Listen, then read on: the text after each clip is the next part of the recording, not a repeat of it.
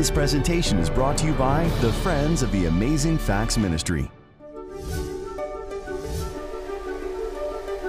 Did you know it's against the law to doze off under a hairdryer in Florida, to play hopscotch on Sunday in Missouri, to hunt camels in Arizona, to insert a penny in your ear in Hawaii, to tie a giraffe to a telephone pole in Atlanta, to catch mice without a license in Cleveland, to put a skunk in your boss's desk in Michigan, to detonate a nuclear weapon within Chico, California city limits, which carries a punishment of $500, to bathe less than once a year in Kentucky, to pawn your dentures in Las Vegas. Yes, there are about 2 million laws in the U.S. And if a person could review them at a rate of about two a day, you'd be qualified to act as a law abiding citizen in about 6,000 years. Yet the Lord was able to summarize the entire duty of man to God in just 10 simple precepts that contain about 325 words. Jesus said God's law boils down to two crucial principles love for God and love for our fellow man. Join me now, friends, as we consider the relevance of God's law in our lives today. So, tonight we have a very important program, and it's dealing with the subject of the law of God. Now, the title of the series is The Law of the Lamb because Jesus is God the Son. Amen? Amen. God put His Word, the Ten Commandments, on two tables of stone. This is the law of the Lamb. It is written by the Lord by His own finger. Now, where did the Ten Commandments come from? We always picture, you know, Moses up on top of the mountains there some have got pictures of Moses in their mind. He's writing the law. But you read in the Gospel of John, all things that were made were made by him. Who is that? That's talking about Jesus. And he's the one who was responsible for giving us the law. So some people think that the law of Jesus in the New Testament is different from the law of the Ten Commandments in the Old Testament. It's the same God that gave both laws. So there's a lot of confusion, even among Christians today, about what law do we keep, which laws were nailed to the cross, and how do Christians relate to the Ten Commandments without being legalists? And then there's that question is obedience legalism? Interesting question, sort of a rhetorical question. How does this all relate to Revelation? Follow me. If you go to Revelation chapter 14, verse 9, it tells us there that a third angel followed, saying with a loud voice, If anyone worships the beast in his image and receives his mark on his forehead or in his hand, the same will drink the wine of the wrath of God that is poured out in full strength into the cup of his indignation. Here's one of the most fearful curses and plagues pronounced in the Bible. It's actually in the New Testament. And it's pronounced against those who worship the beast. Then you can read on. It says, He'll be tormented with fire and brimstone in the presence of the holy angels and in the presence of the Lamb. Going down a little further in that same chapter, it will contrast the ones who are not worshiping the beast. And it says, Here is the patience of the saints. This is verse 12, Revelation 14 12. Here is the patience of the saints. Here are those who keep the commandments of God and the faith of Jesus. Notice it doesn't say faith in Jesus, it says faith of Jesus. Now, that's a characteristic you find throughout Revelation. Those who are worshiping the beast are breaking one of the commandments because the Bible says you're to only worship God and you're not to pray to idols. And it talks about making an image to the beast. Look, for instance, in Revelation 13 15. He was granted to give power and breath to the image of the beast, that the image should both speak and cause that as many as would not worship the image of the beast should be killed. Well, if you're a believer in God and you're commanded to do image worship, what do you do? What would be wrong with image worship? Is there a command that forbids us from image worship? Is that only in the Old Testament? Or does John also in the New Testament say, My little children, keep yourself from idols? And so, this is a, a, commandment you find going all the way through the Bible. We need to understand the relationship between the saved Christian and the law if we're going to be ready for the last days and what's coming. And again, it goes on to say, Revelation 13 15, that uh, those that do not worship the image of the beast would be killed. Then you jump now to the book of Daniel. And if you look in Daniel 3, verse 10, some of you remember that uh, Daniel had three friends named Shadrach, Meshach, and Abednego. And their Hebrew names were Hananiah, Mishael, and Azariah. They refused to bow down and worship the image of the king, and the king had said, Whoever does not worship the image will be killed.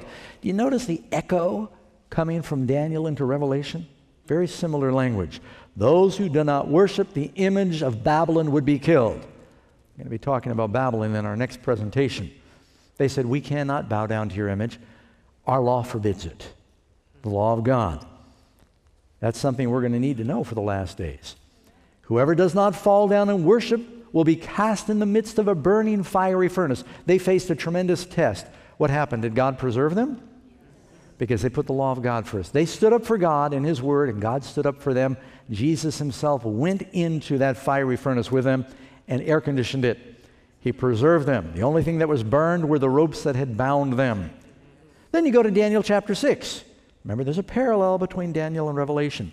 The king, King Darius, makes a law, and he makes a royal statute and a firm decree that whoever petitions any god or man for 30 days, except you, O king, would be cast into the den of lions.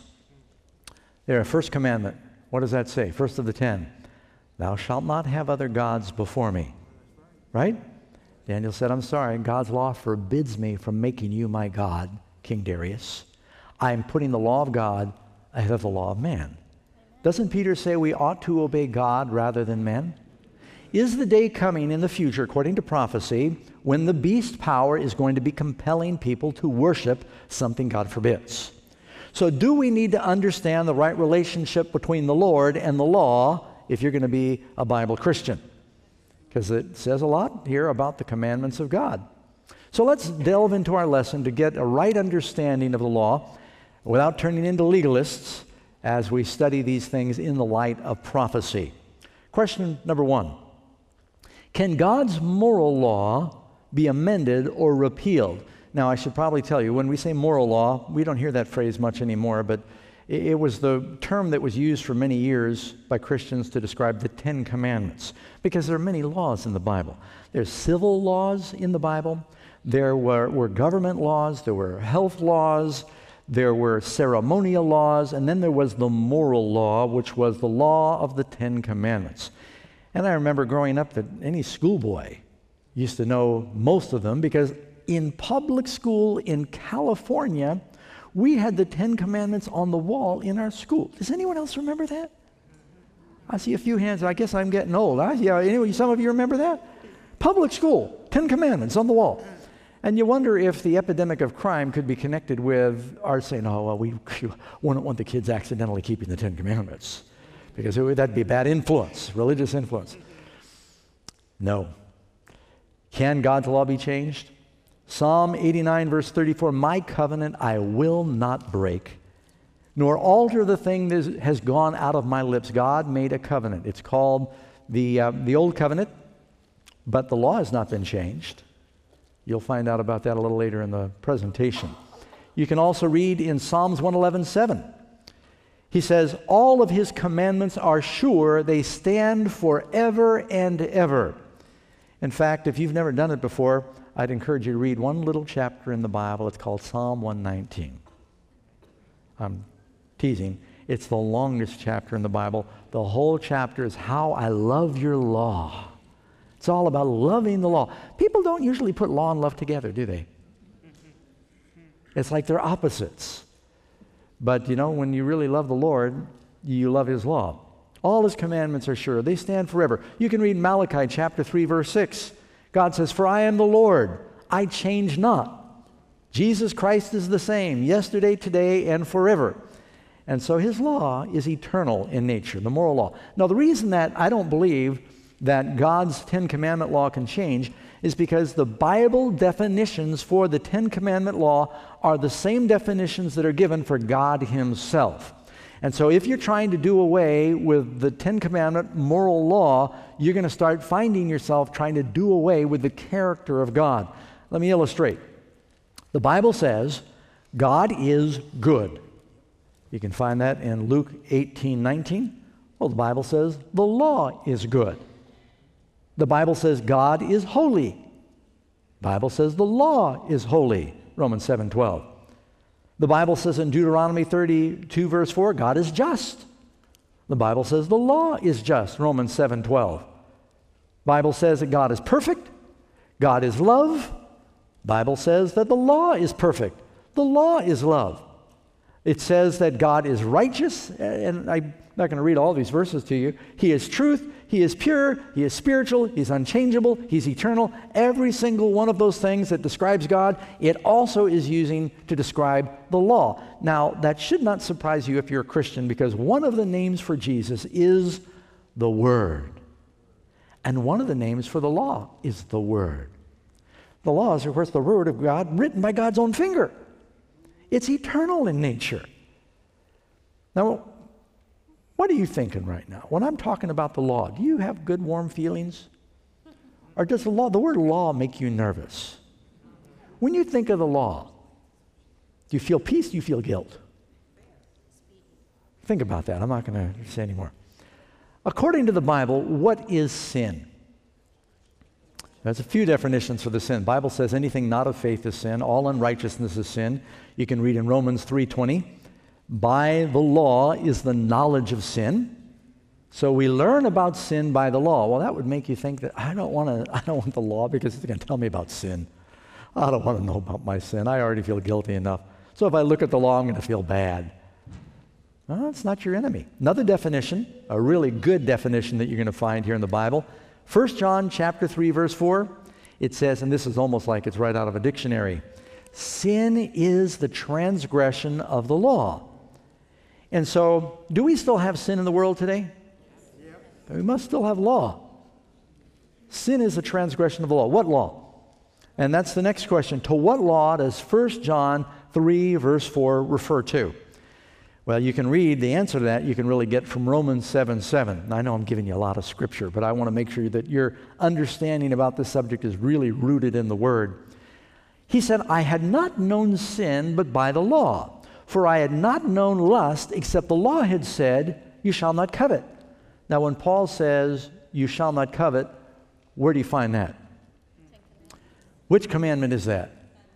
Commandment number 10 says, Thou shalt not covet. So Paul is saying, I wouldn't have known about sin if it wasn't for the law. And then he's referring to, of course, the moral law, the Ten Commandment law. And uh, do we have problems with law keeping in the country, in the world today? Uh, it's pretty serious. I think I quoted this actually, same quote to you in an earlier presentation that every 100 hours more youth die in U.S. streets than were killed in the Persian Gulf warfare. U.S. News and World Report.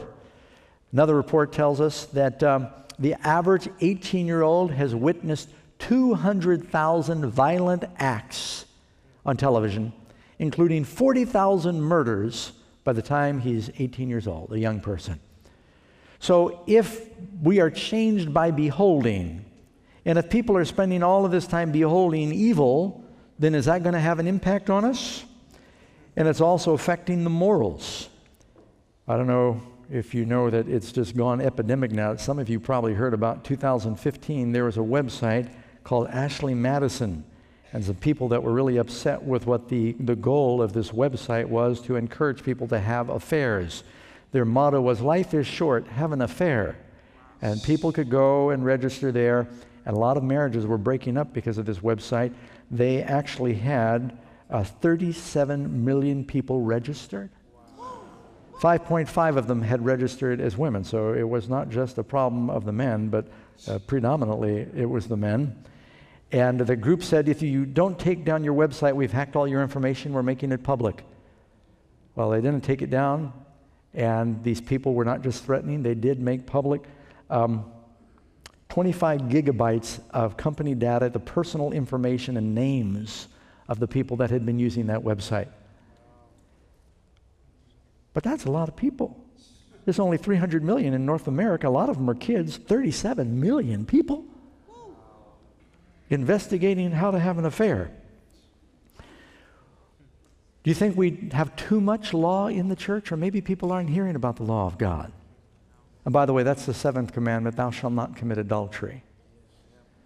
The Bible says that um, adulterers will not be in the kingdom of heaven.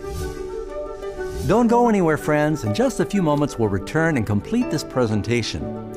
You know, one of the big debates in the Christian world today has to do with how does a Christian relate to the law of God? Now, clearly, some things were nailed to the cross, and a Christian does not need to keep the Old Covenant. But what about the Ten Commandments?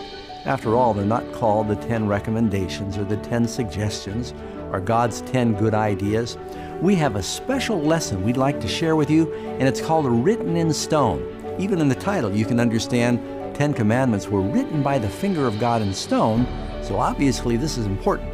If you'd like to understand this subject and much more related to it, then make sure and send for this free offer, and you'll be blessed. To get your free copy, call the phone number on your screen and ask for offer number 111. And after you read this incredible resource, make sure and share it with a friend. Let's get back to today's presentation and learn some more amazing facts about the Word of God. God wants us to keep His commandments. It's pretty clear about that. Now, the bottom line is a Christian follows who? What does the word Christian mean? A Christian is supposed to be a follower of Christ. What did Jesus do? Did Jesus keep the Ten Commandments? Well, he said so. He said in John 15 10, I have kept my Father's commandments. That would certainly include the 10, right? Some are saying, well, Jesus only kept the Ten Commandments because he's a Jew. We're Christians now. He saved us from the law. Have you ever heard that before? Yep. You know, when I first started reading the Bible, and, and um, you know, my mother was an actress. She was actually in the movie The Ten Commandments. And I, even before I was a Christian, I remember seeing that Charlton Heston movie. She had a very little part. I don't want you to think she's a you know, famous actress. Whenever my kids and I watch it, I said, There's Grandma. There she goes. it's, it's a really short scene. But I get to say she was in the movie. So that makes me feel pretty good. So, um, so I, I knew, you know, what the Ten Commandments were. But I was surprised after becoming a Christian to hear Christians telling me, oh, but we're, we're saved because of Jesus. Jesus kept the law so we don't have to. And I thought, really? You mean he died and took our penalty to give us a license to sin? I thought he died. Didn't the angel tell Mary to save us from our sins? Not in our sins? Sin is my problem. I want to be saved from my sin. I don't want to be saved to continue with these things that cause all these problems in my life. I want to be delivered from these things. By the way, in the book of Revelation, it's all a book about victory. If you read the message that Jesus gives to each of the churches, Revelation chapter 2 and 3, seven messages, seven churches, you know what he says to every church in every age? To him that overcomes, to him that overcomes, to him that overcomes. Do you think Jesus would say that seven times and then say, it's not really possible? Of course, he wants us to be obedient. What's the alternative? Jesus would heal somebody. He'd say, Go and sin no more, lest the worst thing come upon you. What is sin? Transgression of the law. So when he said to Mary Magdalene, Go and sin no more, or he said to that paralytic that he healed, Go and sin no more, lest the worst thing come upon you, he was talking about, you know, Mary almost got stoned, assuming she was the woman caught in adultery. We're not sure of that. But he said, Don't do that. It could kill you. Don't, it, sin is bad. It hurts you. Jesus said, I've kept my Father's commandments. You can read in 1 Peter 2 22. It says, Jesus, who committed no sin, nor was deceit found in his mouth. Sin is the transgression of the law. Jesus committed what? No sin. Jesus perfectly kept the Father's commandments. Now, we haven't. All of us have sinned. We all struggle with temptation and sin every day. Amen? It's a challenge. But because we all struggle and we often fall, does that mean we shouldn't make every effort by God's grace to do His will? And what is the will of God? Not everyone that says, Lord, Lord, will enter the kingdom of heaven, but they that do the will of my Father in heaven. What is the will of God? Lord, I love to keep your law. I love to keep your uh, commandments. Your law is written in my heart. Psalms 119, I think that's verse 45. The law of God. He says, I love to do your will. Your law is in my heart. The will of God is the law of God. The law of God is the will of God. It's God's will that you don't kill each other. It's God's will that you don't covet, that you don't commit adultery, right? And so, if you love Him, so how many people have sinned? And we just sort of alluded to this. You can read, of course, in Romans 3:23, "For all have sinned and come short of the glory of God." Uh, we, we've all broken God's law. And the penalty for sin, of course, is very serious. Bible says, All we like sheep have gone astray. We've turned everyone to his own way, and the Lord laid upon him the iniquity of us all. So all of us have sinned. None is righteous, no, not one. What is the punishment for living a, a life of sin? You can read there in Romans chapter 6, 23, the wages for sin is death. How come we're not dead yet? It's because Jesus, by his death, he's bought us time to make a decision, and he bought eternal life for those that will accept his sacrifice in their place. But why did he die? For sin. What is sin? Breaking the law. Why would you want to do the thing that hurt Jesus so much? Yeah, sin is what killed him. Sin is what hurt him. When God told uh, Adam and Eve, if you eat the forbidden fruit in the day that you eat thereof, you will surely die. The penalty for sin is death. For us to continue willingly living lives of sin, you read in Hebrews chapter 20, 10 26, it says, If we continue to sin willfully after we've received the knowledge of the truth. So, you know, people stumble and fall, and that's one thing, but to continue in known willing sin after you know God's will, it says there's no more sacrifice for sins, but only a certain fearful looking forward to of judgment and fiery indignation that will devour the adversaries. It's a dangerous thing to tamper and play with sin. Would you let your kids play in the street? Why? Because you don't want them to have any fun? Or because you love them? So, will God withhold anything good from his people, or is he only wanting us to stay away from what hurts us? Sin is deadly, it's poison. Number seven, do the Ten Commandments still apply to New Testament Christians? This is one of the most important things I want to make clear in this presentation. Absolutely. Matthew 19, verse 17, he said, If you will enter into life, keep the commandments.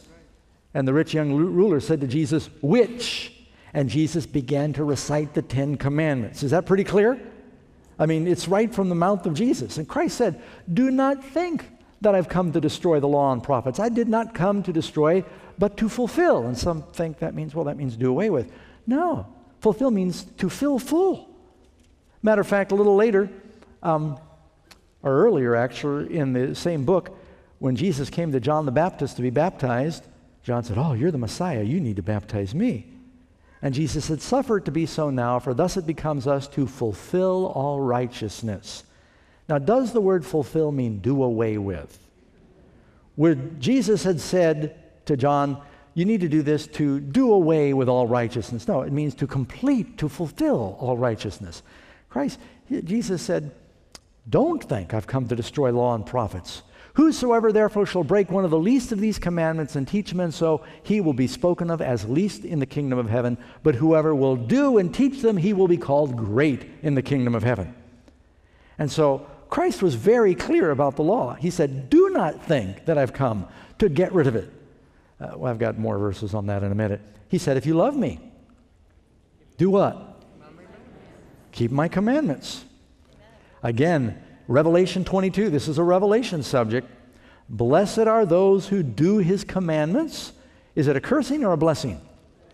It's a blessing, God. I'm talking about a blessing tonight, friends. You get this subject, you'll be blessed. How is it possible to keep the commandments? This is very important. Romans 8, 3 and 4. God sending his own Son condemned sin in the flesh, that the righteousness of the law might be fulfilled in us who walk not after the flesh, but after the Spirit. All of us kind of feel the war between the spirit and the flesh within, and through the power of Christ, we don't have to be controlled by the flesh, but you can be born again. God gives you a new heart. That's the new covenant. Philippians 4:13. I can do how much? I can do all things through Christ who strengthens me. He will give you strength through his word and through his spirit to resist temptation, to get victory, to be overcomers, to live a new life. I was doing a TV program. Uh, it was actually a, a Christian station where I was debating some other ministers on this subject. And one of them said, Nobody can keep the law. And I said, Well, I'll agree that we've all sinned, but I don't agree that nobody can keep the law. I asked him, I said, Do you believe that the devil can tempt us to sin? He said, Yes. I said, Do you believe that Jesus can keep us from sin? The pastor said, No. I said, So your devil's bigger than your Savior. I read, Greater is he that is in you than he that is in the world, and that I can do all things through Christ. And Jesus Christ is the author and the finisher of our faith. And so there's just, it breaks my heart, you know, it's doctrines of devils when even pastors are telling people. I hear it on the radio, and if you were driving with me in the car, you'd really probably be entertained because I get, I start talking to the radio. I'll hear, I listen to Christian stations, and I'll hear pastors, people call them with a Bible question. Pastor, is it necessary to keep the law? I say, no, we're not under the law, we're under grace now. We only need to keep two commandments love the Lord and love your neighbor. Because Jesus gave us a new commandment. And Jesus says, A new commandment I give unto you. And then he went on to say, Love the Lord with all your heart and love your neighbor as yourself. What was Jesus doing when he said that? Quoting Moses. It's in Deuteronomy chapter 6 and it's in Leviticus 19 18. Jesus is saying a new commandment and then he's quoting Moses. The idea of loving the Lord and loving your neighbor is the essence of the Ten Commandments. The Ten Commandments are all about love. God is love. It's an expression of His love. First four commandments deal with love for God. Last six commandments deal with love for your fellow men. The whole law is summarized in love. If you love God, you won't break the first four. If you love your fellow man, you're not going to kill him. You're not going to talk about him. You're not going to lie about him. You're not going to steal from him. Love is the fulfilling of the law, Paul says. Amen? Don't forget to request today's life changing free resource. Not only can you receive this free gift in the mail, you can download a digital copy straight to your computer or mobile device. To get your digital copy of today's free gift, simply text the keyword on your screen to 40544 or visit the web address shown on your screen. And be sure to select the digital download option on the request page. It's now easier than ever for you to study God's Word with amazing facts wherever and whenever you want. And most important, to share it with others. What if you could know the future? What would you do? What would you change? To see the future, you must understand the past.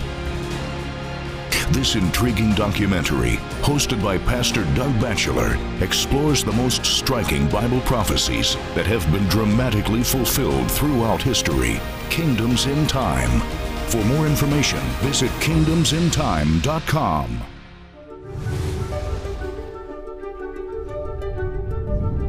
Don't forget to request today's free offer. It's sure to be a blessing. And thank you for your continued support as we take the gospel of Jesus Christ to the world.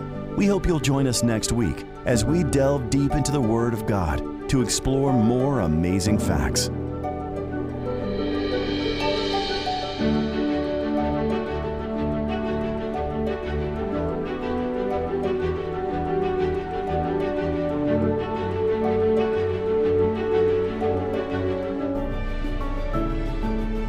Presentation was brought to you by the Friends of the Amazing Facts Ministry.